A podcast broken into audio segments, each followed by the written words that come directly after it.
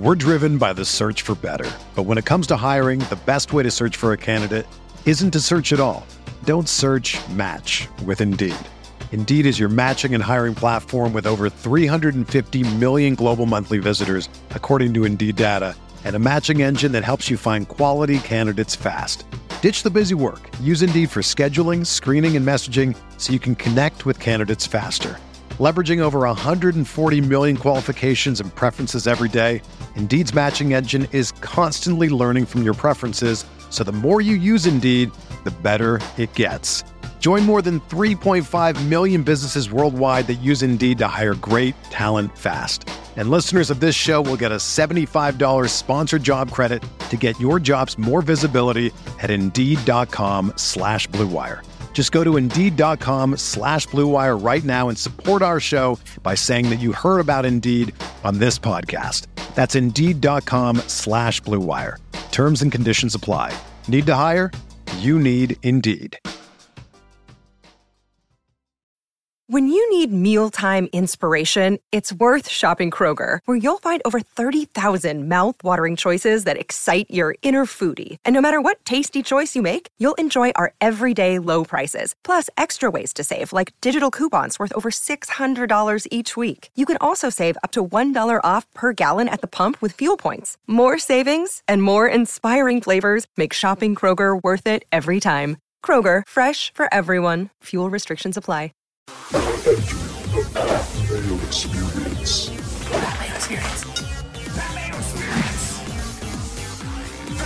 experience. Welcome to the Pat Mayo Experience presented by DraftKings 2020 Week 3 DraftKings picks and preview. When, when I say picks, my guest will have good picks. Pat Mayo, probably not good picks, as evidenced by week two. Week one, we'll throw that out as an aberration with good picks. Week two, probably what you're used to here. If you want to play in the best tournament on DraftKings, besides all of the other ones, but really the best one, the Pat Mayo Experience Listeners League on DraftKings. You can find the link in the description of this video and podcast. $15 to play, three max entry, no rake whatsoever. Flat payouts, too. That's why it's the best tournament. You, you min cash in the Pat Mayo Experience Open, you get double your money. It's not one of these, oh, 15 bucks, you get 1750 back. No, no, no, no. Get at least 30 for min cash. You need to have that. That's why top prize isn't like all the money. It's only like 5000 or 7500 whatever it is. Anyway, best tournament on DraftKings, play in that. Smash a like for the episode. Give me your favorite sleeper on the DraftKings main slate this week. Now, I say main slate because, once again, although I said it last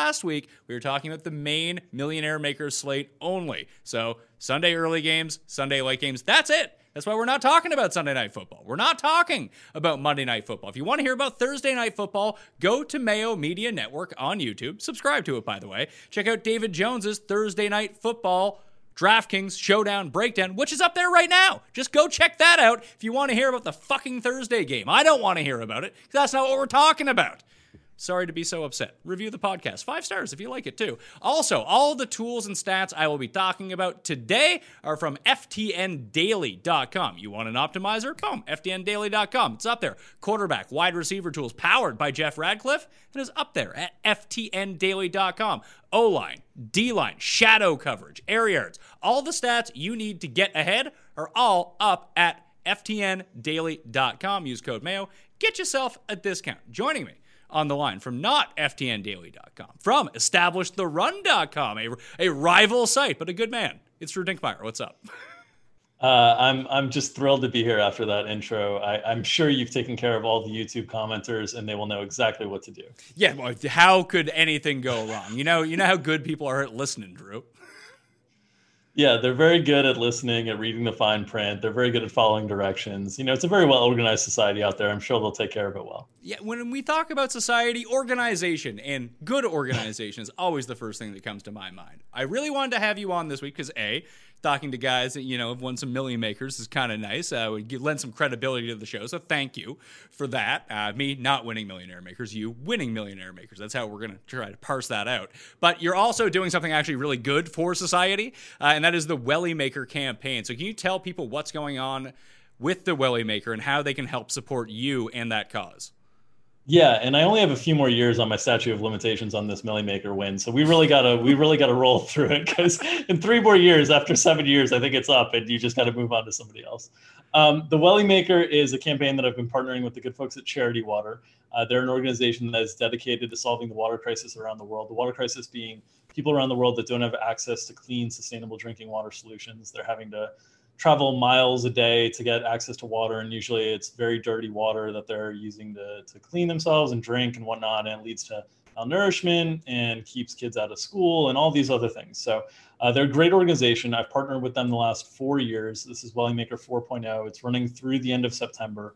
And the idea behind the Welly Maker is, you know, I've played this Milly Maker year after year. I've obviously uh, taken shots to change my life and have, have accomplished that. And so my, my thought process behind it was set aside a few entries that you would normally enter into the Milly Maker each and every year dedicate to the Welly Maker, and instead of taking a chance at changing your life, guarantee changing someone else's life. Because on estimate, it's about twenty to forty dollars somewhere around there to deliver clean, sustainable water to a single person for the rest of their life, um, and that affects generations thereafter. Uh, gives people longer longevity, uh, gives them the ability to create businesses and just live a full um, and, and, happy uh, and accomplished life. So, uh, if you want more information on it, you can check out my Twitter at Drew Dinkmeyer. There's a pin tweet there where you can donate uh, as well. But we're running through the end of September. We're matching all donations. We've raised over $32,000 so far this year, uh, raised over $100,000 last year, which was incredible. Um, so we're super excited and uh, and thrilled to be partnering with Charity Water once again. Yeah, well, you set the bar a bit high with the hundred thousand dollars last year, so let's try to get at least close to that number again this year. So go to Drew's Twitter profile once again, like he mentioned, at Drew Dinkmeyer on Twitter. The pin tweet that's up there right now will show you how to do that. If you have to play one last entry in the PME Open this week, and you donate your 15 bucks to the Welly Maker, hey, that sounds like a pretty reasonable thing to do. So go check that out right now. But Let's talk about some DraftKings. There's a lot of injuries on this slate, Drew, and that's going to open things up for a lot of cheap values, it would appear. The problem we have right now is we don't know exactly who's going to be in and who's going to be out. So, how do you like to approach this kind of slate? Like, if you look at the top of the receivers, just from a macro view, you have like three, four guys who may or may not play, and even if they do play, it seems like no one wants to play them anyway. So does that make them like good values if they play? Do you stay away from them at that point because they're too banged up? Like, what do you do with these injured guys?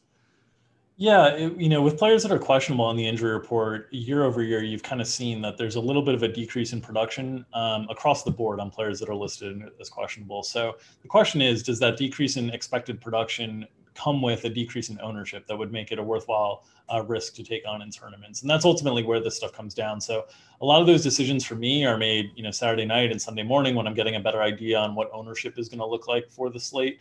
Um, but in general, I would say, you know, if you're building like one lineup or a cash game lineup or um, you know, main tournament lineup, and you just want to take a little bit of risk off the table. In general, uh, wide receivers, running backs that are listed as questionable on the injury report historically have underperformed uh, their baseline expectation.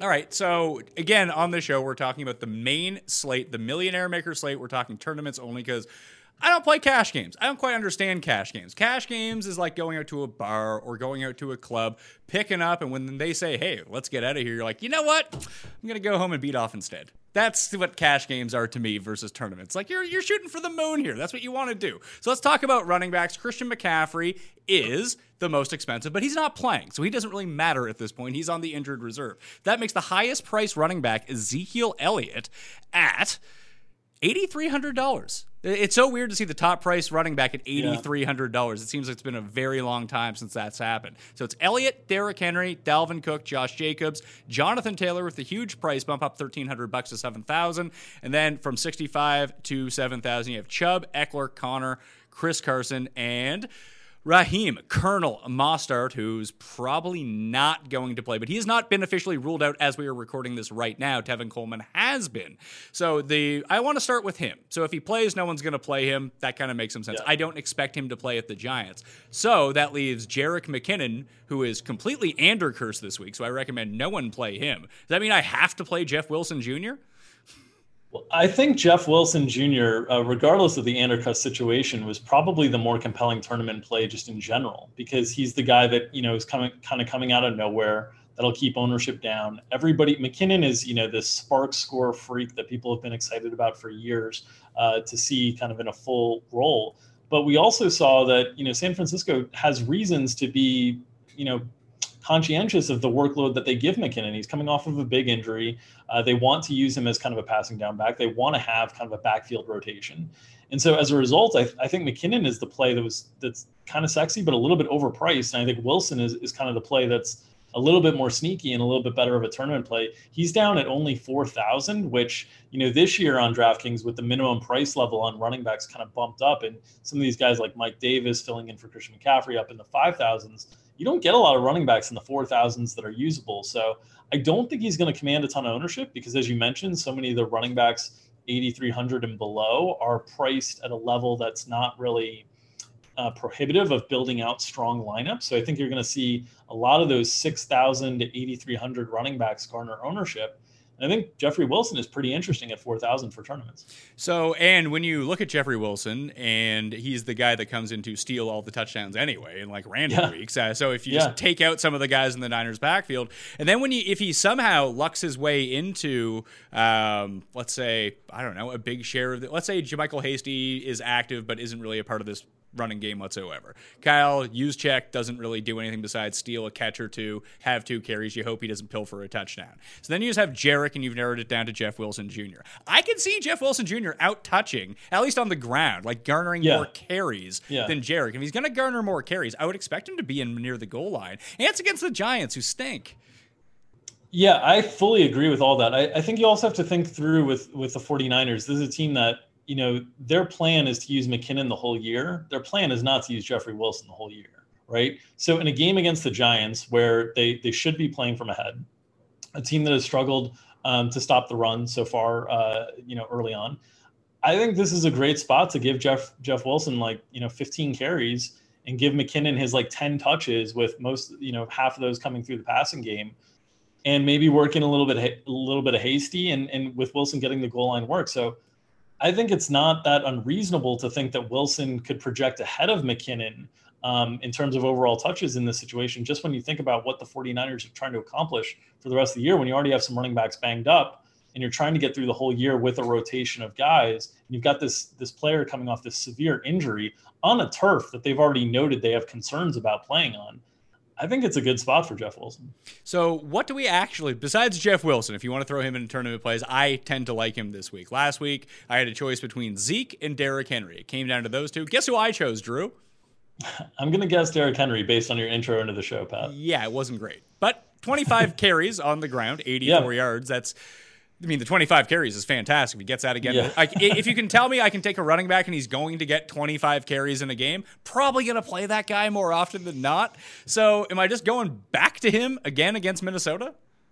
I think he's an exceptional play once again. I mean, we saw last week with with Indianapolis, they just fed the ball to Jonathan Taylor over and over again against Minnesota. Minnesota's offense has struggled so much early in the season in terms of uh, sustaining drives, and, and other teams have just been able to do whatever they want at the line of scrimmage with them. So I think it's another good spot for Derrick Henry. I think the ownership will be much, much more in check uh, after last week. He was one of the highest owned players alongside Zeke, alongside Jonathan Taylor last week. I think that'll come down and, and makes him certainly in play, both for cash games and tournaments. Honestly, again, I know some people are going to feel like, oh, you can't go back to him at, at, at those prices near 8,000 cash games without a passing game role. But I mean, you're looking at I, I don't know. The floor on him might be like 18 touches, and the ceiling is like 35. I mean, we saw him get the ball 30 times in week one. And as long as Darrynton Evans is still out, uh, they don't really have a backup running back on the roster that they trust. So I know, you know, they, they moved the ball. They scored 30 points last week. None of it went to him in the red zone. That's a little bit of an anomaly. I would expect a bounce back week from Derrick Henry this week.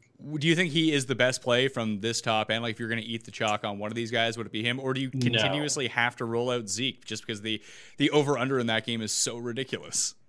Yeah, so if you're talking top end guys like just Zeke and Derrick Henry and you know Dalvin, I would say I would say Henry is kind of the best guy. But once you get down to like Taylor and even a little bit further into like James Conner, Sanders, I think because of prices you start to get some competition there. Um, so I would say I would say Jonathan Taylor of that like 7K and up group is probably my favorite play. Really? And then I think Zeke, yeah, I think Zeke and Henry are pretty similar after that. So I guess I have a few concerns about Jonathan Taylor in this matchup, Sure. despite the fact that Colonel Mostert was able to take it 80 yards to the house against the Jets on the first play of the game. They actually held the running game in check after that. They held the running game in check in week one. They were one of the top three teams in football against the run last year. So I'm not totally convinced that all of a sudden the Jets have a bad run defense, and that seemed like what they wanted to do with Jonathan Taylor, just kind of run him up the gut, run him up the gut, run him up the gut. I actually think this is kind of a trap game for the Colts. I, I think this game is going to be a little bit closer. Like the Colts don't really impress me all that much, and we Yeah. know, and Rivers can kind of turn the ball over into close games a lot of the time, and I do can. worry that unless they jump out by a bunch, like everything that we expected last week, where oh that was a three point game, it's going to be close. We're going to see a lot some Taylor, but we're going to see a lot of Nyheim Hines too. This game starts being within seven points, not the blowout like everyone kind of expects, like we saw with the Colts last week. That I think we're going to get like forty percent Hines in this game. That will be really interesting to monitor because you know I, I was of the belief, and I, I played Hines a decent bit in tournaments last week because I thought Hines was a great pivot off Taylor last week. Um, but I, I thought, you know, after week one, we saw them in more neutral game scripts against the Jags. We saw Hines on the field quite a bit. So I kind of thought that would hold. It really didn't hold in week two. And so it's interesting to see how game script dependent these two are going to be. The thing that I'll note about Taylor, though, is if the game script is more neutral, yes, he's probably sharing the field a little bit more with Hines, but he's also catching more passes.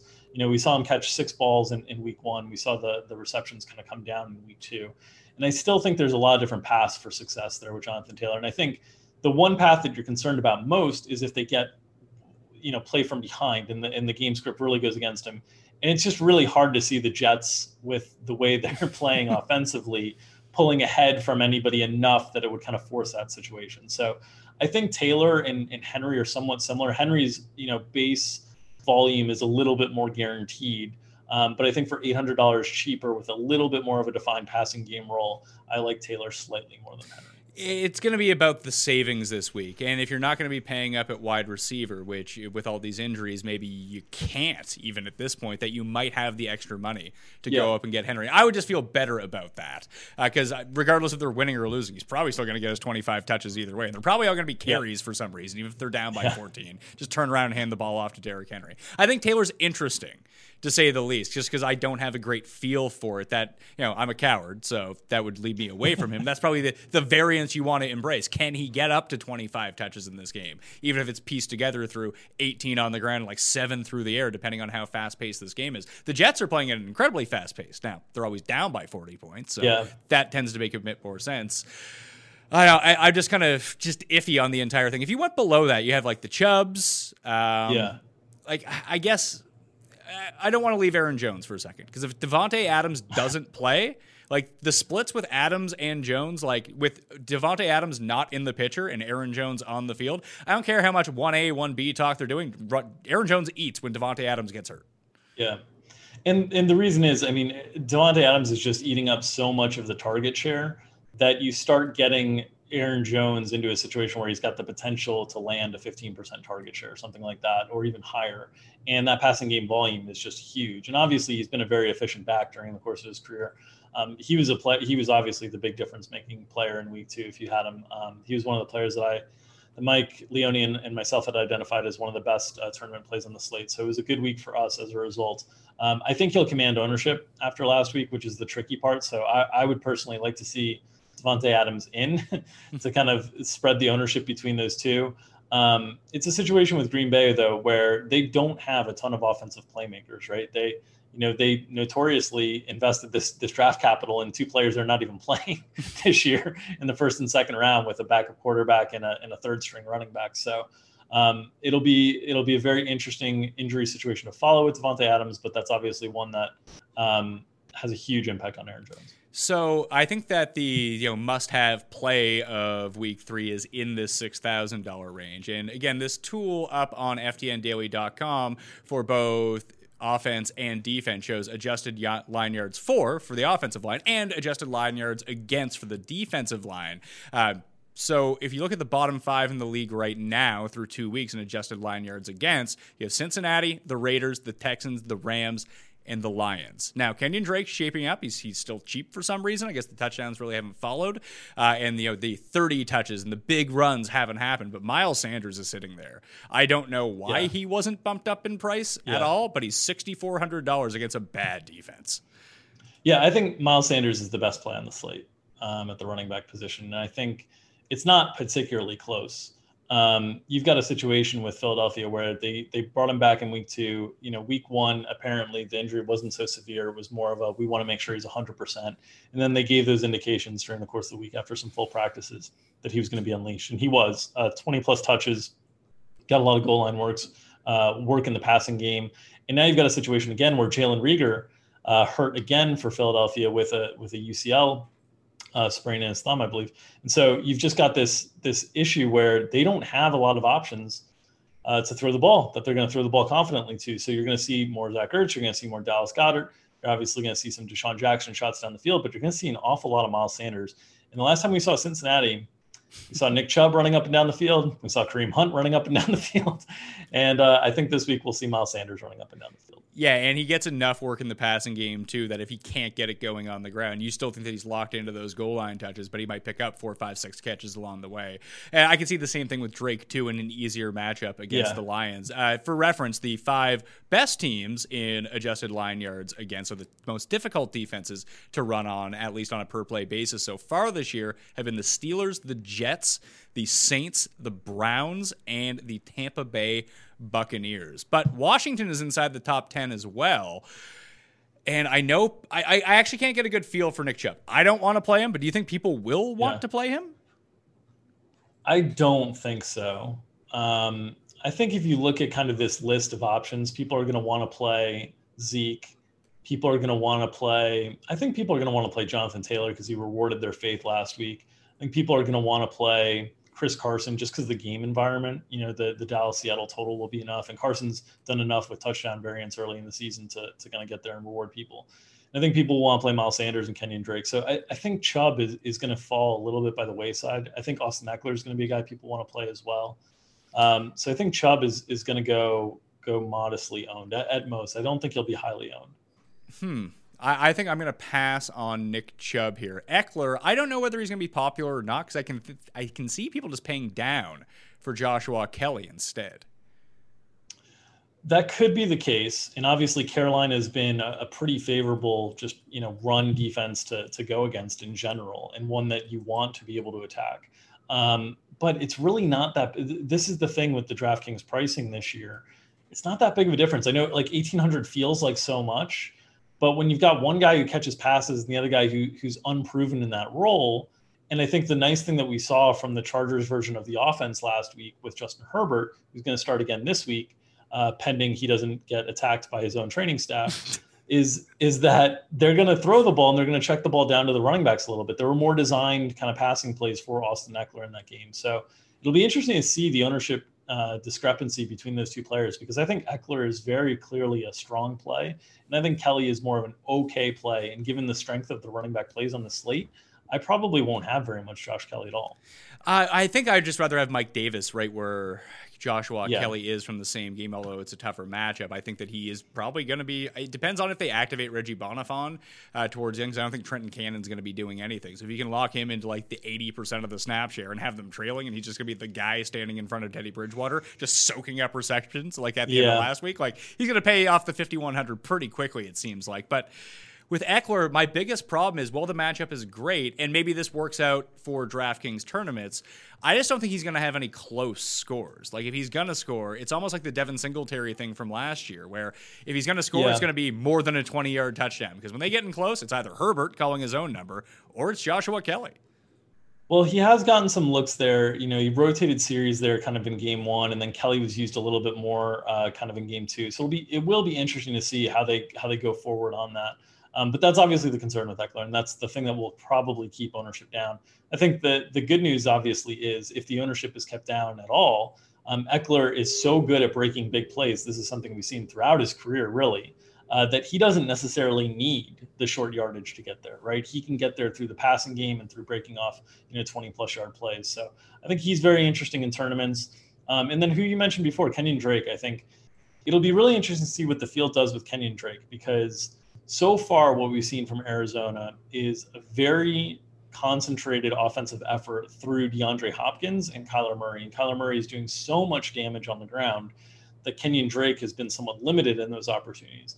But you also look at kind of who Arizona has faced the first two weeks, and they faced San Francisco. This was before uh, the the Nick Bosa injury, and as a result, they had you know one of the strongest defensive lines and one of the best pass rushes in the league. And Washington, also one of the best pass rushes in the league, and that encourages Kyler Murray to run. Detroit does not. Detroit has no pass rush. It's basically a pretty clean pocket whenever you want to sit back there. And so as a result, I'm interested to see if Kenyan Drake gets a little bit more of the workload. It's been frustrating that Chase Edmonds is kind of uh, snuck in and captured some of the role in the passing game. And as a result, I think there's a lot of question marks about how to project Kenyan Drake. And I'm really interested to see what that does to his ownership because you've got the high, the you know one of the highest individual team totals on the slate with Arizona over 30 here And You've got a 6K running back that everybody liked in the preseason, and had him going, you know, late first round, early second round in seasonal drafts.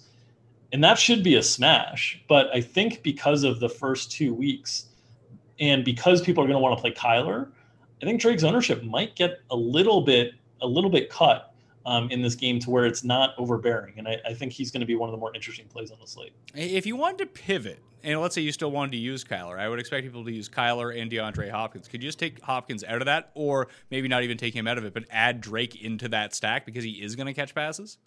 You can add Drake into it. I think you, if you're playing Kyler, he needs to be paired with at least one wide receiver.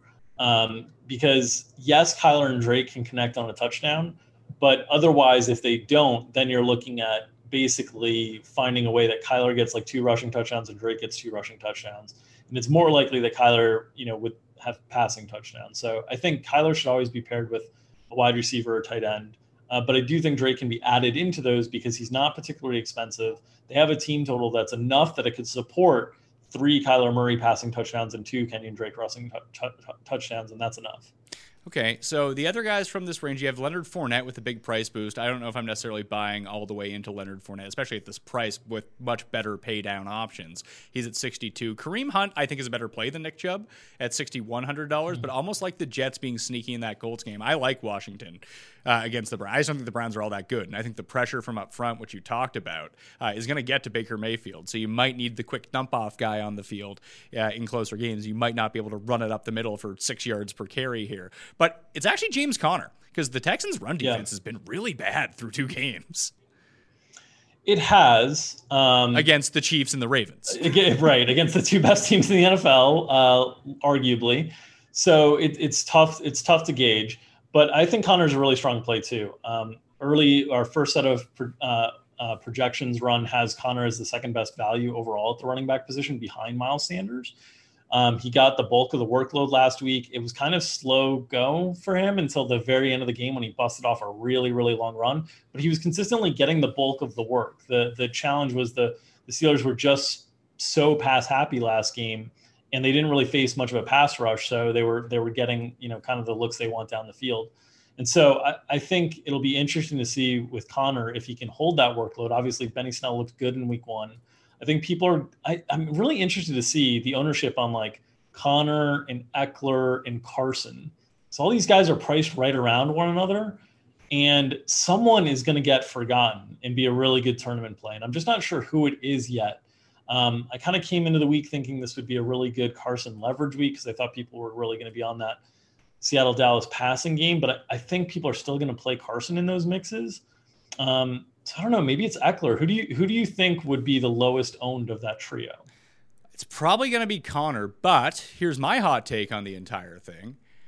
I think that no one is going to use these guys because I think it's a very clear build of what you mm. can hmm. do at running back. You can use it's just like I don't think anyone's going to own Dalvin Cook against the Titans. Yeah. Like it'll be Zeke or Henry. That will be your first running back. Yeah. And then Miles Sanders will be your second running back. Yeah.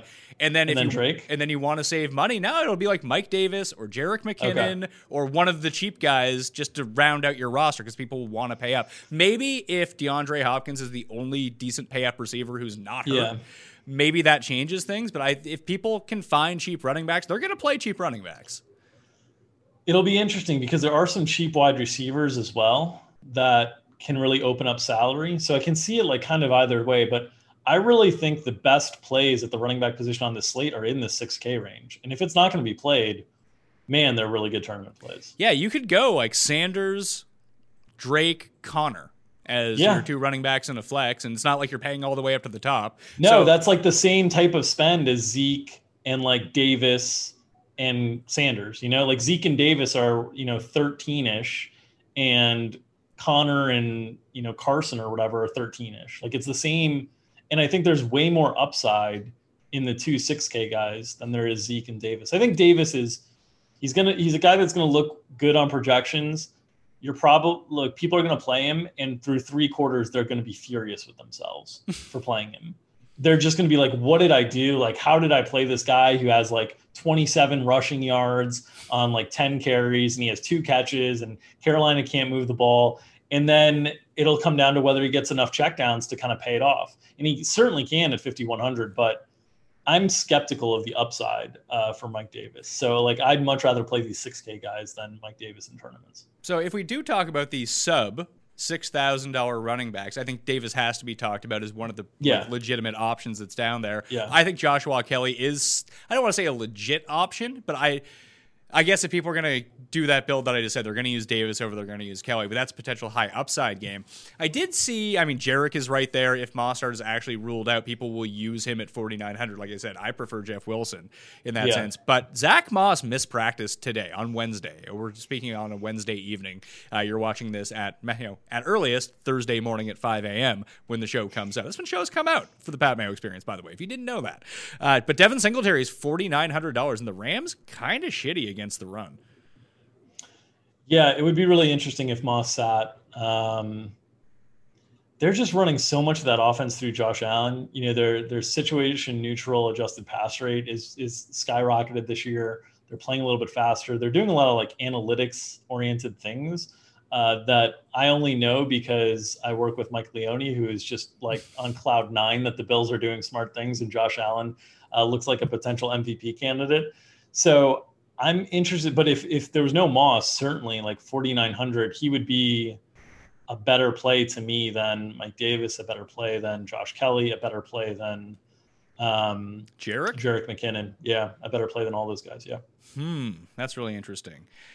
And then uh, other than that, like if you look down, like Jeff Wilson, if you want to pay the minute four thousand, that makes sense to me. Nyheim Hines is really the only other one. I guess you could talk yourself into Gibson or uh, even James Robinson in the five, Yeah. or not James So Robinson, Gib- but uh, Gibson is interesting just because he took he started to take a, a decent portion of the workload, um, but you know Cleveland's defensive front is is pretty good, and Washington's offensive line is is not so good. So it's not the greatest spot, but there's going to be there's going to be a big Antonio Gibson game at some point. So I don't mind taking a chance on him in tournaments.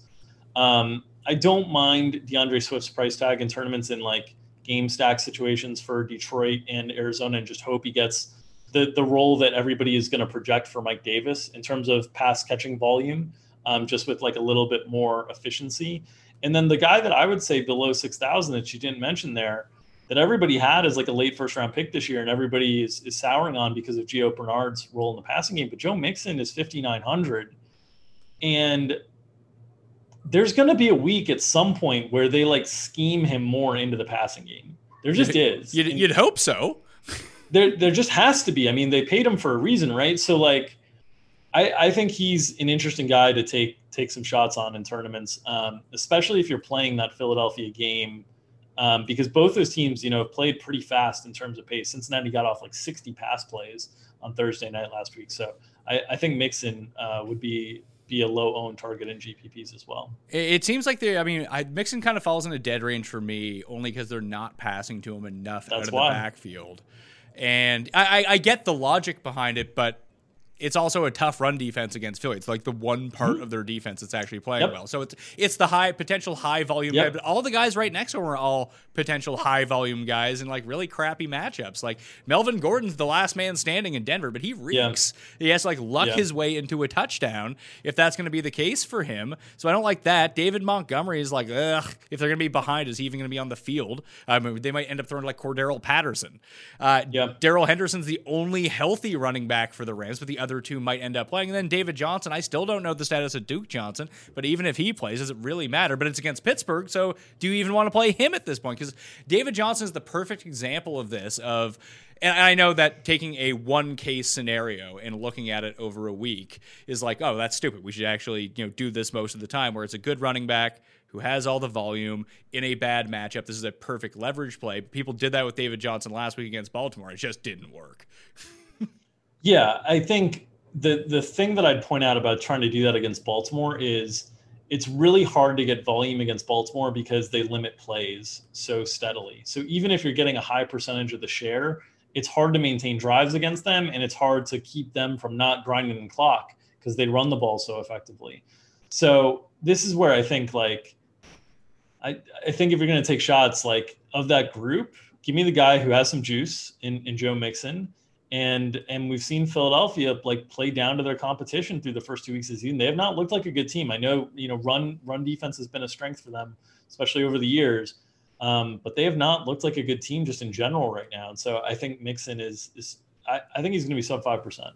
Well, we've just talked about every running back and how you should play all of them. So when they go off, you can credit us for that one. Um, so just to kind of recap running backs a little bit, Sanders is Yeah. the play. Yeah. Yeah, I think Sanders is the top play. I would say that for me, Zeke and Henry are both very strong high end spends. I think the depth of the position makes it so that they're not a necessity. Um, I think Conner, Carson, and Ekeler are really, really strong plays, and I'm really interested to see where projected ownership comes in on them. And I think Kenyan Drake is a really strong play. Um, I honestly like you can you can consider like Mike Davis as, as a cash game option, but I'd really prefer to stay 6K and above for my cash game running backs this week. I think you can kind of look in other places to get salary relief. Um, if you need to go down, the the guy Mike Davis is going to project as the best cash game option because of the, the passing game volume. But if you're going down in tournaments, it would be Jeff Wilson for me. And then I think Joe Mixon is is the sub five percent owned guy that has some juice to him. Whereas some of these other sub five percent owned guys like Melvin Gordon, Dave Montgomery, I don't think they've got like the juice to break off a couple big runs and change the slate. Yeah, you're really going to have to luck into like two or three touchdowns from these guys if you want to break a slate, and that's just hard to bank on. So we move to wide receiver, and I want to apologize to everyone I yelled at at the very beginning of the show about not talking about you know main slate games. I completely forgot that the Packers and Saints game was the Sunday night game. I for whatever reason I thought it was one of the late games. There's a lot of good late games this week. Is the problem uh, when you pack it all into it? But DeAndre Hopkins is the healthy guy. He's number one. He's seventy nine hundred dollars. Then you got Julio, who's like missing practice, but nothing Yeah. new for Julio.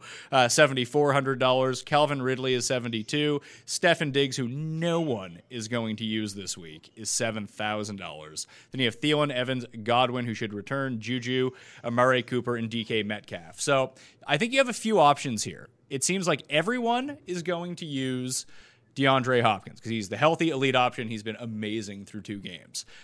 Julio, no one is going to use because he's coming off a bad mm-hmm. game and he's already banged up. Ridley, mm-hmm. they will go to. No one's going to use Diggs, although I have been told by Tim Andercust that Diggs is the must sit of the week, and he may or may not Oh, have no. he may or may not have a bet where he uh, he projected Stefon Diggs for fewer than eight fantasy points this week. So could be a nice upside situation for a low owned Steph Diggs, who's looked pretty amazing in the first two games. Yeah. But it does seem like oh Seattle, Dallas, jam, that's the move. yeah, I, I think the the top owned wide receivers are going to be you know the Seattle Dallas guys, Lockett, uh, Amari Cooper, DK Metcalf. They're all pretty much priced identically, 6,400, 6,500. Um, I think DeAndre Hopkins is going to garner a lot of ownership, and then I think depending on Julio's situation, if the reports are still that he's like questionable and kind of limpy, I think Ridley will command ownership. Uh, the rest of that graphic, not going to command ownership, right? Um, Adam Thielen, really interesting tournament play this week. Um, there should be a lot of volume there. At some point, their plays are going to regress, where they're going to be, actually be able to run enough plays. I know it doesn't feel like the right matchup to do it against a Tennessee team that can dominate time of possession, but um, he's going to be an interesting tournament play. And then, you know, we'll see if Kenny Golladay returns. He's 6,200 in a really good game environment against Arizona after Terry McLaurin kind of went off against them last week. I could see him garnering some ownership if he got really, really promising practice reports. Um, but otherwise, you know, it'll be really interesting because I think there's a lot of guys, let's say below that Lockett, Metcalf, Cooper range that have compelling matchups um, or compelling volume, but it's so easy to get to Cooper and Lockett and Metcalf that I think their ownership is going to be pushed way down. Do you have a preference? Like, how do we approach? Maybe we just take a sidebar and talk about this Dallas and Seattle game because that's yeah. the game that everyone wants a piece of. How do you go about that? Like, do you play like I, Kevin Adams from FTN won a bunch of money last week by some people say, "Oh, well, that's that's the game everyone's stacking." So you know, I'll take yeah. the, I'll take the pieces that you know no one wants, or I'll fade that game and try to get tricky. He went the other way. He just overexposed himself to that game and just took more of this instead of like uh, there was like a triple stack and then a double yeah. stack coming back. Like if you really do believe that this is the game where all the points are going to be, is that the move in this circumstance? Is not only stack but stack way more than everyone else. So I think the answer really depends on where the ownership lies, and so this is something that I, I, touched on in my GPP leverage column uh, at Established Run last week, which was essentially that Atlanta Dallas was the clear top targeted game on the slate for me. Uh, it was highlighted in Pat Thorman's snaps and pace column that we have on our site as a game that was pace up for both teams. Uh, it was two teams that had pretty good price tags on their wide receivers and two quarterbacks that were pretty compelling to stack because the offenses are concentrated in terms of who they throw the ball to. And I think all those cases can be made once again for Dallas and Seattle the thing is, last week, all of their receivers, the projected ownership was like 15 to 20. And I thought that was too low. So I was also very overweight this game in general and, and had a lot of it. And the way that I decided to differentiate myself was all of my Dak stacks, I removed Ezekiel Elliott from. My thought process on that was just that Dak and Zeke are going to be so owned individually that the combination of them is going to be more owned than it probably should be. And so I'm just going to focus my attention on the receiving options. It got me onto like five to 10% Dalton Schultz. It got me overweight Cooper, Gallup, and CeeDee Lamb. And then I was overweight the the Atlanta wide receivers. And if you're overweight Ridley enough, and those you, you get some combinations that work. And so the question for me this week is where will this ownership come in? If it's in that 15 to 25% mark, again, I think it's all systems go and you take advantage and you start to try to play it heavily. But I think if it gets into the 25 to 35 range, now you're starting to now you're starting to kind of face an uphill battle in terms of getting to the top of the leaderboard with that game. And that's where I might play a little bit more Chris Carson if he's going to end up being low owned and hope the the let Russ cook movement takes a week off and Seattle decides to go back to their kind of slow pace, uh, control the clock ways and keep Dallas's offense off the field, which I could certainly see them approaching that game with. Um, but the answer to your question, Pat, is ultimately it really comes down to what I think the ownership is going to be by the end of the week, and that's something I just don't have a good feel for until we get more clarity on injury situations. so, so what do you do with just independently these wide receivers? Because, like you said, they're very close in price. Yeah. DK Metcalf sixty five, Tyler Lockett is sixty four. I prefer. I always think that the higher upside kind of rests with DK Metcalf, but I just see this as such a good spot for Tyler Lockett. Yeah, I I have no idea how to separate them, honestly. I mean, I, I, think Lockett's one of the most efficient receivers in the history of the NFL. When you look at yards per target, you look at catch rate. Uh, Metcalf is just an absolute physical freak and is the guy that you would think would be more targeted heavily in the red zone, but also has the big playability, as we saw um, last week, to, to break off these big plays. So they're they're indistinguishable to me. I think we have Lockett slightly ahead between the two, but both great values. I mean, both two of the top six or seven values at the wide receiver position this week. Um, Amari Cooper in that you know top three or four as well. So uh, you know the way that I handle them generally, because I'm making a lot of lineups, is I basically kind of spread my exposures uh, to three of them. So last week I capped my wide receiver exposures at like 25%. I had no wide receiver more than 25% of lineups. Um, it will depend on the the ownership projection of this game and what I'm trying to do, but in general, I try to I try to cap my ownership exposure somewhere around 25 to 30 because what I want is there's always receivers coming out of nowhere for big games. Like last week, it was Stefon Diggs, who was like 2% owned. I probably had like 10 to 15% of him because I capped my ownership on some of the higher end options. And I took a position against like Davante Adams last week. And so I think I think that's a way to approach tournaments. And it just really comes down to the difference between, and I know it seems small and minuscule to people out there, but the difference between a player owned at 15% and owned at 25% is really big in terms of the bar that they need to hit from a production standpoint to really separate you from the field. So what about the Dallas side? Like you said, you have Amari Cooper projected very highly, but I think he's gonna Yeah. be the, I think he may be the lowest owned of the Dallas receivers. There's always going to be Interesting. There's the narrative that you know he doesn't play very well outside. The other guys are both cheaper, and if you want to use Metcalf or Lockett, you can have a little bit of savings if you go down to Lamb or Gallup Yeah. in this spot. I don't think it's going to be like substantial, but I don't think I I, think- don't think that Cooper stands out in ownership at least, at least in my mind, the way that I'm kind of piecing this all together because you know everyone's paying down for Schultz. So I think Gallup is going to be the lowest owned of the Dallas receivers because he just hasn't had the production that's like shown up in the box score yet. And people love when they make their lineups, they love clicking on that DraftKings profile. They love looking at the fantasy points in the most recent games. And Amari Cooper, I believe, has hit the 100 yard bonus in both games. So he's had pretty good box scores. Um, CeeDee Lamb uh, got the 100 yard bonus last week, so he's had decent box scores. And CeeDee Lamb, I think, is going to draw the the wide receiver cornerback matchup in terms of playing in the slot with what you know Seattle has allowed to slot receivers, as we saw with Julian Edelman last week. I think he'll draw some of the attention there. So I think Gallup is going to be the piece that's a little bit less owned of the trio. Um, Schultz is interesting to see where the ownership is because tight end is tricky this week. Um, you know, there's no like, there's nobody sub 3,500 that people are going to be excited to play. And so you get all these guys that are like 37 to 45 or so that people are going to be kind of batting around.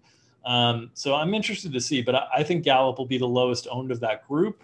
I don't think he'll be, I don't know, I think he might be sub 10, but might be like that seven, eight range where it's not super low, but it's low enough that you can kind of play and take an overweight position on in GPPs. Um, but I like I like Cooper the most. I, I do want to see where his ownership comes in. If you think it's going to be lower, than uh, then I'm even more excited to play him. Yeah, that's just my initial lean on it. I think there's enough narratives that you can build against Amari Cooper that you know people who build. I mean, you're talking about building a lot of lineups too. If I was only building like three, Yeah. if I was only building like three lineups, how do I approach this game? Do you really just have to make concrete positions and hope you're right?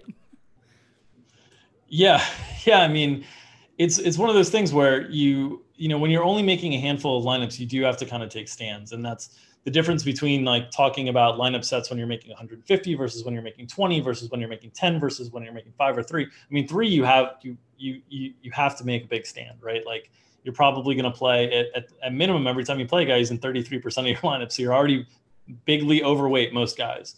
Um, so yeah, you just just based on the number of lineups you're creating, it really does impact the stands that you take.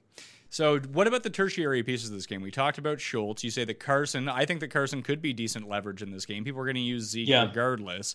Does that leave like founder of Mickey Mouse, Walt Disley, as someone you could use? yeah, um, Dissly is probably pretty fringy, um, but in large lineup sets, I, I think you could you could use that. Russ does spread it around enough that there would be some opportunity there. Uh, what I would be looking for from this game is one of the main skill players that their ownership projection comes in around 10% or below. Anybody that you get on that, whether it's the two primary Seattle receivers, which I don't think they'll qualify, whether it's one of the three Dallas wide receivers, which I think Gallup will qualify, but we'll see, um, or whether it's Carson, who I maybe has a chance to get there. Those plays I think would be really good leverage plays and, and plays to if you want to play this game heavily and against chalk. Like let's say you get a situation where Cooper and Lamb are projected at 20 to 25% ownership. Lockett and Metcalf are 20 to 25% ownership. And you still want to play this game. Maybe you go away from the quarterbacks and you play Gallup and you play Carson. And you hope that Gallup hits one of those big plays down the field. And you hope Seattle takes kind of the approach that they've taken for the last few years and take the air out of the ball and, and run the ball. And that's the way you kind of get contrarian exposure to this game. I'm just really having a tough time wrapping my mind around it. Like I didn't have enough of the Dallas and Falcons game last week, and it really came back to bite me. Like the the two things I've decided to fade through two weeks are Josh Jacobs in week one and that game in week two. so uh, at least I was able to get onto the good players in week one. wasn't able to manage that so much in week two. Like. I don't know. Maybe it's just because I like lighting money on fire. Uh, that's one of the, my, my favorite things to do in life, apparently, when I'm playing DraftKings lineups. But is there any case you can make to fade this game? The the the case that I would make to fade this game is going to be almost solely based on ownership, and then I'm going to talk myself into the narrative that Seattle's going to want to keep Dallas's offense off the field and revert uh, to the way they were in the past, and and then we saw kind of the Rams have that success in Week One against Dallas, just kind of running the ball down their throats. Um, it's a hard narrative to swallow. So it's not it's not one I want to go down, but it really it really comes down to the ownership. Um, and I think if, if you still want to play this game into chalk ownership, the, the the other way to think about it is so like last week I was playing a lot of Dallas Atlanta. And that meant I could not make lineups where I played all three of Derrick Henry, Jonathan Taylor, Ezekiel Elliott. And so I made that Dak rule to make sure I didn't have Zeke with Dak. And that got me a lot more Aaron Jones, who was kind of my leverage play on Davante Adams. I knew there was heavy ownership on Davante Adams. I knew that and the combination of the running back ownership through those three guys was going to keep Aaron Jones low. And now, if I hit on Aaron Jones in a big way, I can still play these chalk stacks. So that's you got to find that guy. You got to find that sub 10, sub 5% guy that's at the running back or the wide receiver position that has the upside of all these other options. And you got to make sure they're in your lineup. You can still play chalk game stacks, but you need to make sure you have a few low owned pieces alongside them is there any merit to like the random other pieces here, whether it be David Moore, who I thought was like kind of banged up with a hamstring injury, but uh, apparently he's going to be fine. Yeah, I, I, don't, I don't think so. I so the way that I think about it in terms of like opportunity set, if David Moore hits one deep ball, and that's kind of his ceiling performance, right? Like he's probably not going to hit two deep balls in a game. So let's say he goes like three for sixty in a touchdown that's 15 DraftKings points. That is not burying anyone in a tournament. That is easily overcomable everywhere else. I just don't think he had even I don't even know what his price is, but I assume it's not much. I don't think they have the upside to really do it, especially the wide receivers, especially with the condensed target share on on the Dallas guys. There's nobody on Dallas that even plays in the field uh, enough to consider. It would only be Seattle guys. If you were going to do it at a spot, Dissly would Dissly or Olsen would be the guys, just because the tight end bar to clear from a production standpoint is much lower than wide receiver, right? Like there's so many wide receivers out there in a given week that most weeks 15 or, or 10 or 12 isn't going to be enough unless you hit the nuts everywhere else. And so, but some weeks 10 or 12, like we saw week one, a zero almost won the Milly Maker at tight end. like the tight end bar is much, much lower to clear. I know that wasn't the case last week. Tight ends went nuts last week. But so if you're going to do it, Dissly or Olsen would be the guys. But in general, I'm I'm I'm kind of on the focus guys or not, and hoping one of the focus guys slips through the cracks with ownership. So for me, when I take a look at it, I, I kind of like. I mean, I like Lockett the best out of all of these guys. If I think if I'm going to use a one-off, it would be him. But like, I really like Allen Robinson at 6,200 bucks. Like, he is so set up well for this game against the Falcons, who have a horrific defense, but they can score points, which is great news. I love Atlanta's defense. Spoiler alert, once we get down to yeah. it, but you're going to force Trubisky, at least in my mind, to throw 40 to 50 times in this game. If that's the case, I assume I assume you got to like that Atlanta side too. That number opened up. I think it opened up at three. Yeah, I, I, was surprised by that. But I can see, like, I, I don't think, I think this is where people get mixed up a lot when it comes to defenses, or like, I think that the Bears could score 35 points and the Falcons defense could score 20. Like, I don't think those that's, things are necessarily yeah, mutually exclusive. True. So if Trubisky's just going to be chucking the entire game, like, I went, uh, I was just casually strolling along. I was at FTNDaily.com looking at the unrealized air yards, and I was like, oh, Allen Robinson. It turns out yeah. he has like a 71% market share of targets plus air yards on this team. Like his first two weeks should have been huge and they weren't. So now we're in a situation where no one wants to play him because they want to play all these guys in this like these other games. This could be like a 15 target game for Allen Robinson. Certainly, I think he's a very strong tournament play. I think he will get lost in the mix this week.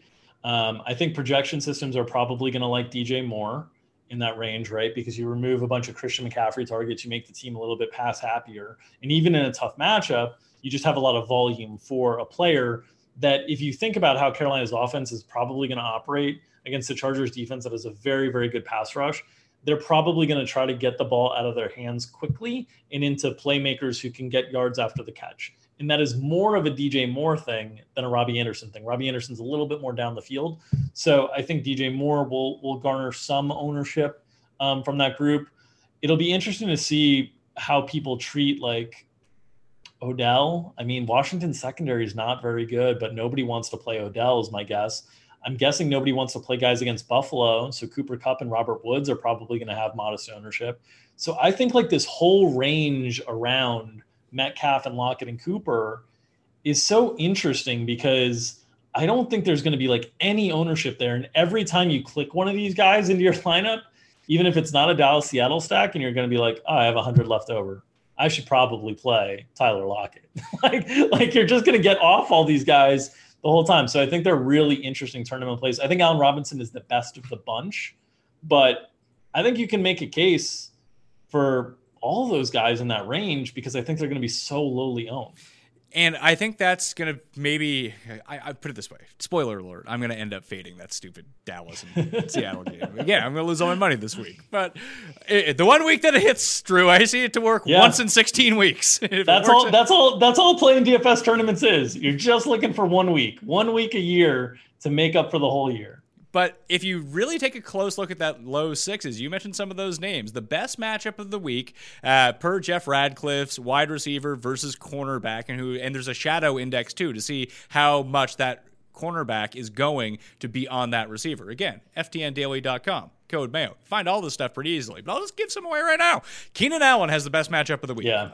On Jeremy Chinn. Like one of like yep. the best like it's not even the best by a little bit. It's the best matchup by a lot of any receiver this week. And it did seem like almost like how uh, Macho Man felt like Hulk Hogan had the eyes for Miss Elizabeth. Uh, Herbert has some eyes for Keenan Allen, almost like how Tyrod kind of liked Mike Williams. Herbert, yeah. he likes himself some Keenan Allen. So he has the best matchup. Julian Edelman's going up against Lamarcus Joyner in the slot, and he just gets absolutely torched the entire game. Yep. And if you add an Allen Robinson to that mix, like why couldn't that be your receiving core? It could, and it will come with maybe combined fifteen percent ownership. Yeah, yeah, like like like maybe combined one of the Seattle Dallas wide receivers in ownership. Maybe, like yeah, these are these are good tournament plays. They're direct leverage, um, or direct pivots. I shouldn't say leverage. Direct pivots off of chalky options, and it just it really depends on how much of the ownership really condenses on those three guys in the Dallas Seattle game. So rest of them we just talked about like who the, the the plays are going to be this week. So if we just think about like the rest of the slate, where are the actual value plays popping up? Because I'm just kind of scrolling my mind down here. Like if you hit in the fives, like I, I think Diontae Johnson might be just a better player or a better fantasy yep. option than Juju is. So that you could just play. I, I hope not because I didn't draft it that way, but it might be. It might be the case. Um, it certainly could be the case. So yeah, he's he's he's a player that I think will command some attention in the fives. Like with no pass rush and a banged up secondary, are we now looking at Darius Slayton as someone who? Because if people are gonna be like, oh no, no Sterling Shepard, fire up Evan Engram, fire up Golden Tate. This is too tough of a matchup for Slayton, but maybe not.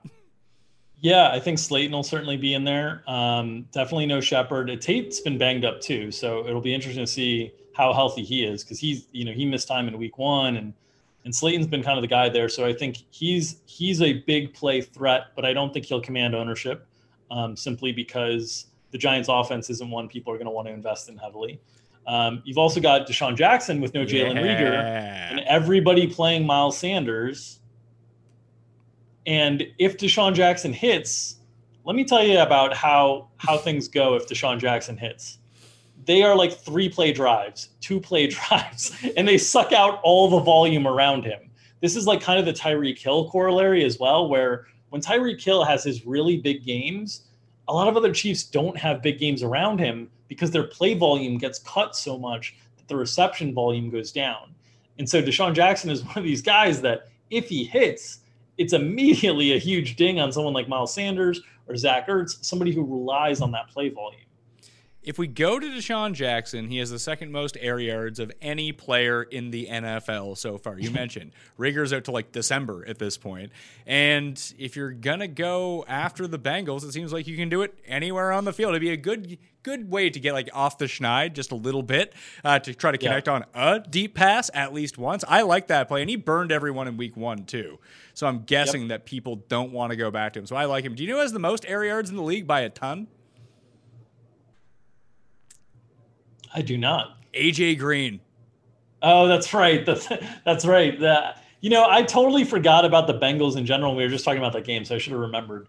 But um, teams that play on Thursday night and like all the Twitter drama about those teams happens Thursday night and then Friday, you like totally forget whatever happened to them in, in that week. And I know everybody was debating whether AJ Green is washed or whether he's a buy low or it is what it is. But I mean, yeah, there was a lot of opportunity there, uh, and not a lot that was catchable. So like I don't think you can really blame him for a lot of those air yards being left on the field until we see a few more balls that are within range of being catchable and then we can make assessments on AJ Green. Yeah, well, you have like the you have like this old man tier. It's like AJ Green. No one wants to play T.Y. Hilton anymore. Although yeah. you know he yeah. dropped a touchdown, like he should have had yeah. a good game, but did. Now he gets the Jets. We're like the like if you wanted to play like the Colts stack, you could play Pittman in it, I guess, or even play yep. Hines or one of the running backs or Mo Alie-Cox if Doyle doesn't play. But yep. I, I just have no faith in Philip Rivers.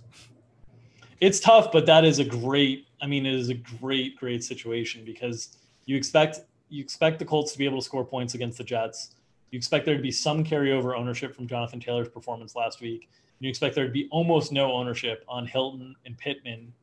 Um, Mo Alie-Cox might get some ownership, as you said, if Doyle sits, and and they just lost Parris Campbell, so there's the potential for the targets tightening. I know Frank Reich's offense has kind of been a little bit more, you know, shared snaps and different things behind Hilton in the past but their opportunity would be there, and the price tags are pretty good on all those guys. So I think they're really solid tournament plays uh, as well. I think I, I think you know if you want to look at like the chalk, the chalk is the Dallas Seattle receivers. Then I think Diontae Johnson is probably pretty chalky. Um, and then I think all these guys that are around these price tags that are kind of close to them are just going to fall through the wayside.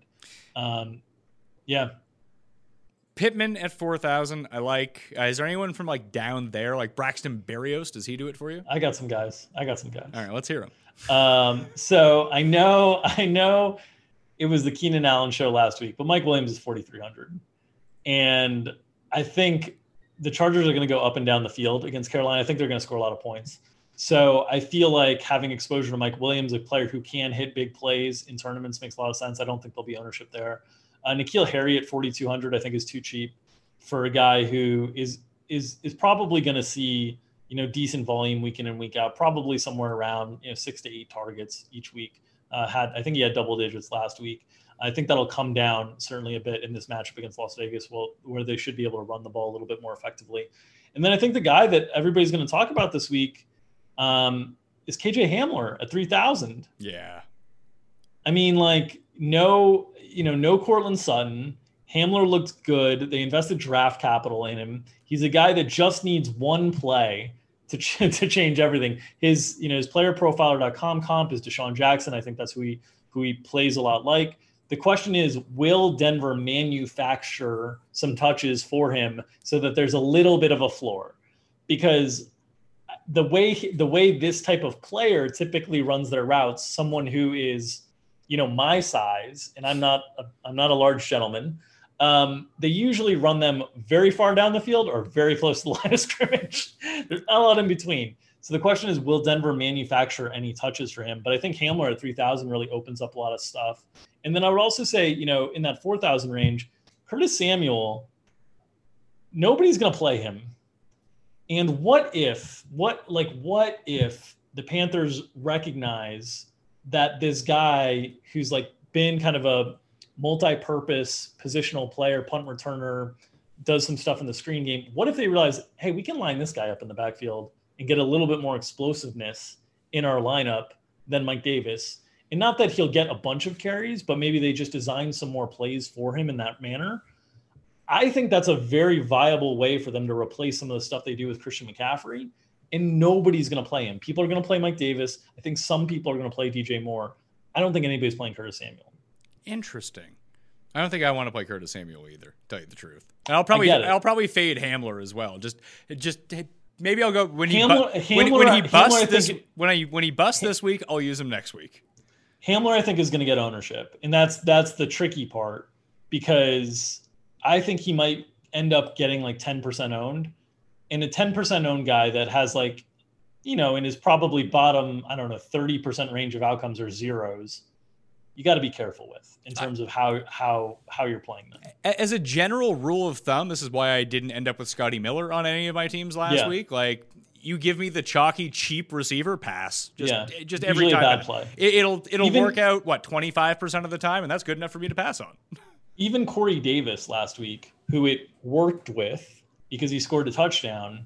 It was like 14 DraftKings points or something like that. That's not going to bury you from a 4K wide receiver. And that's that's kind of the thing. Like most of these guys, now Hamler is a guy that could just because it could be like one or two big plays and he could get like 18 DraftKings points at 3K.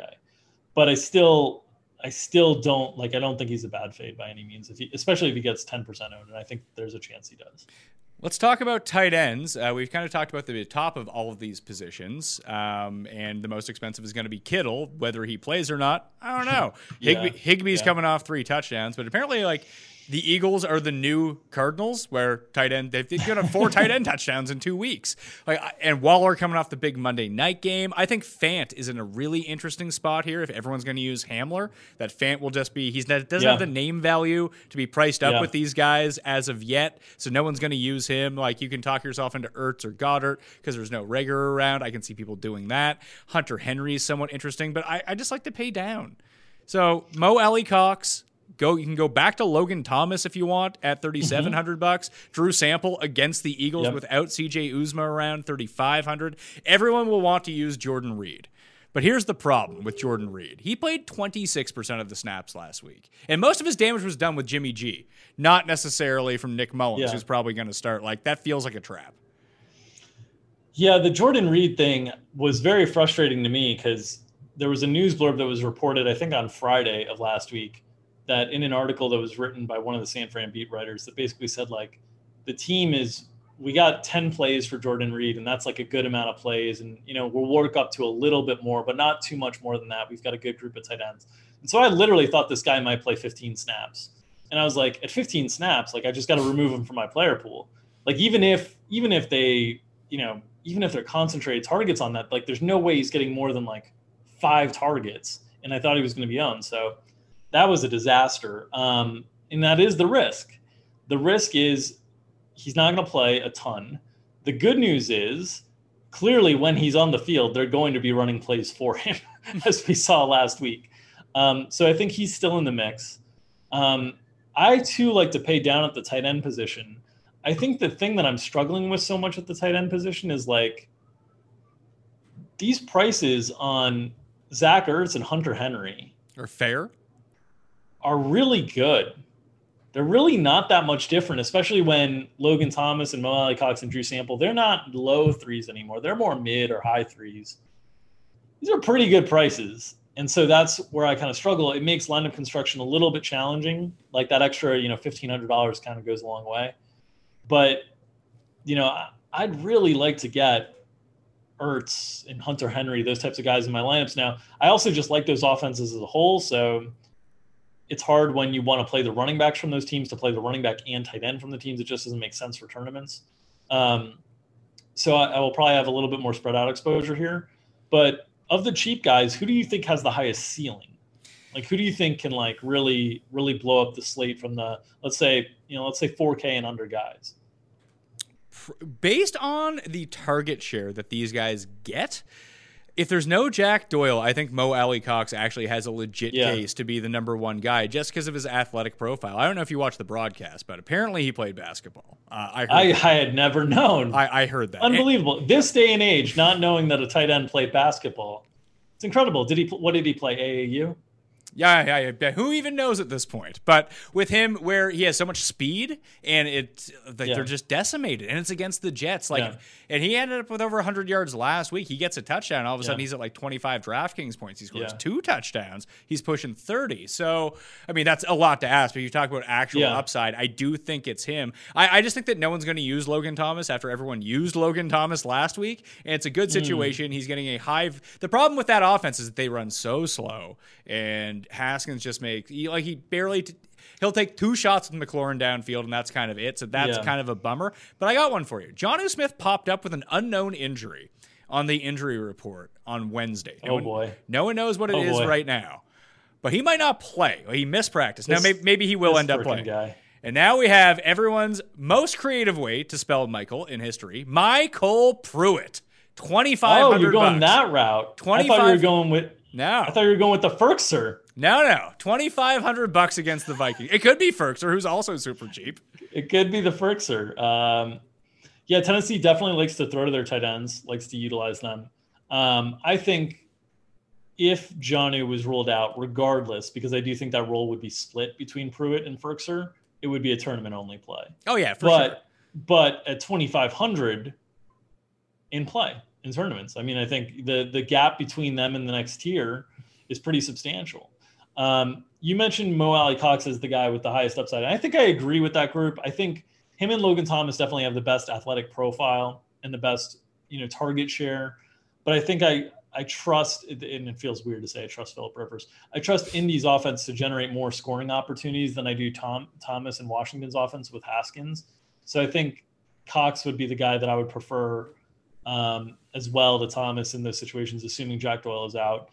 But like Herndon is Well, that you know, was that was the one I was going to bring up because one. What do you do here? One target last week. Like, if What do you do? If you want to go YOLO, why not?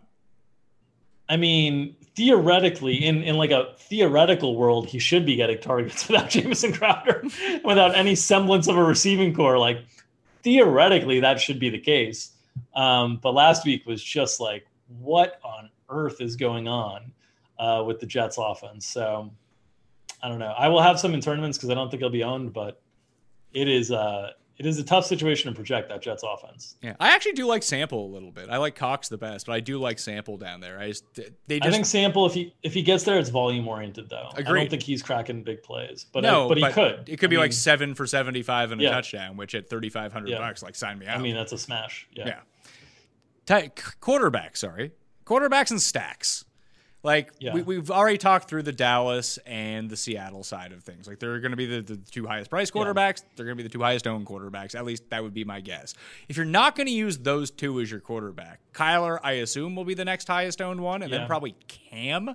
That leaves, Yep. if you wanted an elite pivot, would be Josh Allen, who can run Oh, three touch, who can run three touchdowns in on his own, and no one's using Diggs either. But Nobody's using Kupp and Woods either. Yeah, you, I, Goff sucks, so I wouldn't do that. But I- no, but I'm saying from a game stack perspective. yeah, like you, and listen, a revenge game for Robert Woods, you could do worse. Um, but Yeah. other than that, there is one sneaky guy here at fifty two hundred dollars. There's actually two because I think that Nick Mullens is like kind of good, and he's only fifty one hundred bucks, but I can just see them running the Yeah. entire time. But Yeah. Teddy B at fifty two. His Mm. offense runs with a it runs at a bit of pace. And I'm just interesting to see what it looks like without McCaffrey because I don't think they're going to turn around and hand the ball off to Mike Davis 25 times in this game. I just really don't. I can see them getting down early. And as Feinberg has pointed out, Chargers love to play to their competition. They play someone They good, do. they'll look good. They play someone bad, they'll look bad. Like they're going to get pressure on Bridgewater. He's Yeah. going to have to get the ball out quickly. Those two corners are horrendous matchups, but there's just something drawing me to Teddy Bridgewater and just, just this Panthers team in general. Like they could have covered each of the past two weeks and fucked it up with five minutes to go. Like I don't know, just a really So- terrible play. I like the Panthers offense in general. I think it's a tough week for Teddy because I think the the the offensive line concerns against this Chargers pass rush is going to be a challenge for Teddy, who already takes a lot of sacks. That's been kind of his issue throughout his career. So I think they're going to get a lot of drives stalled out, and I don't expect them to score a ton of touchdowns. So I think the receivers can get there via yardage and catches and volume, but I think the quarterback, you always need the touchdowns. And I just don't know if they can score three or four offensive touchdowns in this game um, through the air. And that's really what you need. Even though he's cheap, you, you still need that. So I'm probably off Teddy. I would say Trubisky? um, Trubisky is okay, but the cheap guys that I would look to, um, Carson Wentz is 5,800. He's been awful, just terrible so far. But again, if you want leverage off of the Miles Sanders chalk, you've got a good price on Carson Wentz, and you've got good prices on Ertz and DeSean Jackson. And that's immediate leverage off against a Cincy team that defensively has not looked very good. And then I think Justin er- uh, Herbert in that game, again, like if you like Keenan Allen, Mike Williams is pretty cheap. Hunter Henry's pretty cheap. Um, Austin Ekeler's cheap enough that you could pair him with Herbert as well with the the passing game. And so Herbert's got a little bit of juice to him with the legs. And so I, I think he's a good sub 6K. Those are the guys that I would probably look to first. All right, so let's talk about these defenses then. I told you I like Atlanta, and it, the numbers don't really match up for me on this one. Usually I just look at adjusted sack rate, for adjusted sack rate against, and that just leads you directly to the Steelers at four thousand dollars because Yeah. they are the best pressure Yeah. team in football against the second worst offensive line in football. That makes a lot of sense. Uh, it just it's I find it really hard to pay up four thousand dollars for a defense, but I, this feels like the first time this year that the defense that is I mean they're not the highest owned, but uh, or the, the highest price, but at four thousand dollars they feel like they should get you like at least 12 points. But I just look at the Cardinals and I just I just how this game script comes out in my mind. Atlanta gets up early in these games and then, you know, they allow teams to come back in the game. But if that forces Trubisky, like I said, to pass between 40 Yeah. and 50 times in a game, I will take any defense against Yeah. Mitch Trubisky when he's throwing 45 times in a game. I don't care. I would agree with that. I would say the the the two teams when I first started scanning that stood out to me, um, that prices I thought were accessible, which I thought pricing on DraftKings defenses was tough this week, um, was the Falcons and the Eagles. Now our projections don't like the Falcons quite as much. They like the Giants actually a, a little bit more because I guess Mullens has taken a ton of sacks um, in his brief time in the NFL. Um, But they were But that, that, was back when the San Francisco I know, Francisco I know. line It's was tricky, trash. but he he he took sacks last week too. So I don't know. Um, but yes, I agree. It's I I like my instinct is more Falcons and Eagles is like the two mid tier plays, and then you've been saying it. The the the challenge is there that if if the game plays the way that everybody expects the game to play, they're not going to get a lot of opportunities. But the Jets at two thousand, if you don't trust Oh, Philip. Rivers, Oh boy. if you don't trust Philip Rivers and you think that game's going to play closer, like the Jets at 2000 have to be under consideration just because they're cheap. I suppose that's true. I was more like it just because it sounds like we've talked about a lot of ways where you can save money on this slate. I don't mind the Yeah. Washington footballs against Baker Mayfield and their Yeah. pressure rate at three thousand bucks. Like no one wants a piece of them Yeah. because they didn't beat Arizona last week. Like okay, they still sacked Kyler three times and chased him around the entire Yeah. time. Haskins Yeah. not quite as elusive as I've seen as Kyler Murray is, and no one wants a piece of them. So I don't mind that. And I'm just looking at the pressure rates right now. Like like even to look at it, like Cleveland and Chicago are both like really high in adjusted sack rate. Yeah. Uh, they don't give up a ton of sacks. Yeah. So that's Yeah. interesting. If we look the other way and see who the worst teams are, you have the Giants. And actually, San Francisco's second in adjusted sack rate. That, But that- they just they just lost. no, I mean like second worst, like second. both- Sorry, second Oh. second worst offensive line. Okay, yeah. So the Giants have the worst, and the Niners have the second worst. Like, could you just take the Niners because everyone's out on their team, but like they're still going up against Daniel Jones? Yeah, I mean Daniel jo- look, Daniel Jones is like a free turnover or two a week, right? so I I don't I don't hate it, but it's 3500. At 3500, I'd rather play the Chargers, uh, who I think are going to get a lot of sack opportunities against Teddy Bridgewater. Um, I'd rather play I might rather play the Steelers too. But yeah, the the 49ers are certainly in range. I just they did lose a lot of defensive talent last week. I mean, that was that was a brutal game for injuries for them last week. So how about this? The Patriots are generating pressure on the quarterback 34% of the time. Derek Carr is, get, is getting dropped on 8.7% of dropbacks.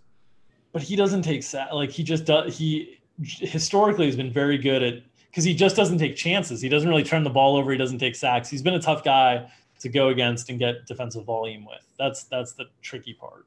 And i would imagine that that game plays pretty slow right? Like you would think that we get more of week one new england offense than week two new england offense Yeah. I really wish the Panthers were able to keep up their pressure rate from last year. That has not been the case so far this year because it'd be like, oh, a rookie quarterback who just kind of runs around and flings it. Give me that guy. Yeah, they're but, one of our top five values just because of how cheap they are. Them and Houston and the Jets. Um, They have the, the Eagles. Put it this way: their pressure rate on the quarterback this season is 32nd at 4.6 percent. The Just- next closest team is Chicago at 12.8. so bad, so bad. Yeah, I mean Carolina just totally overhauled the defense, and it's all a bunch of rookies, and it's just going to take some time.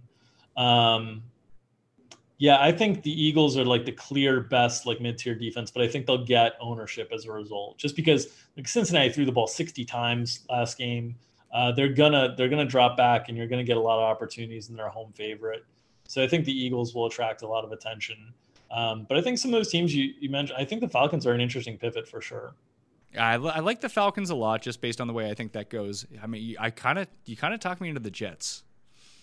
I mean, you're the one telling me that you think that you don't trust Philip Rivers and you don't want to trust like T.Y. Hilton or Jonathan Taylor. And it's like, okay, I thought you were setting me up this whole show for the Jets defense at 2K. No, I just know you're a big you're a big Mitch guy, so I thought I'd try try to needle you a little. Oh bit. yeah, I'm a huge Mitch guy. yeah. he's your guy. Real big fan. Real big fan of Mitchell Trubisky and, and the Bears decision making all around him. Yeah. But like the Jets are getting pressure, which frankly surprises me. Cincinnati is also getting a bunch of pressure right now too. Yeah. Maybe maybe that's the way to go there because Phillies just look bad. Philly's offense has looked bad. Uh, and that would be a lot of leverage because they're, I mean, Miles Sanders is just going to be so owned. Yeah. I guess the only other way to get some leverage could you go and these are two teams that generate like basically zero pressure on the quarterback. Hey, maybe this is the week. Dallas or Seattle? Like there's Yeah. because people have this misconception like, oh, if you give up 40 points, Yeah. like if the team scores Yeah. 40 points, it could be a return touchdown. It could be a pick six. Yeah. Yeah, you could definitely go that route. Um, I don't think I, I don't think I'll have much. I think better ways to get leverage on the like they should I mean if they were 2k I think it would be different, but 2900 2600 is kind of tough. So I probably won't have much. Um, but yeah, in general people do have misconceptions about how defenses reach their upside in the thought process of being in low scoring games. It's usually in higher scoring games. Do we know if Tyron Smith's playing this week? Don't know yet. I didn't see a, I didn't see a Dallas practice report yet. Because when he doesn't play, Dak takes sacks.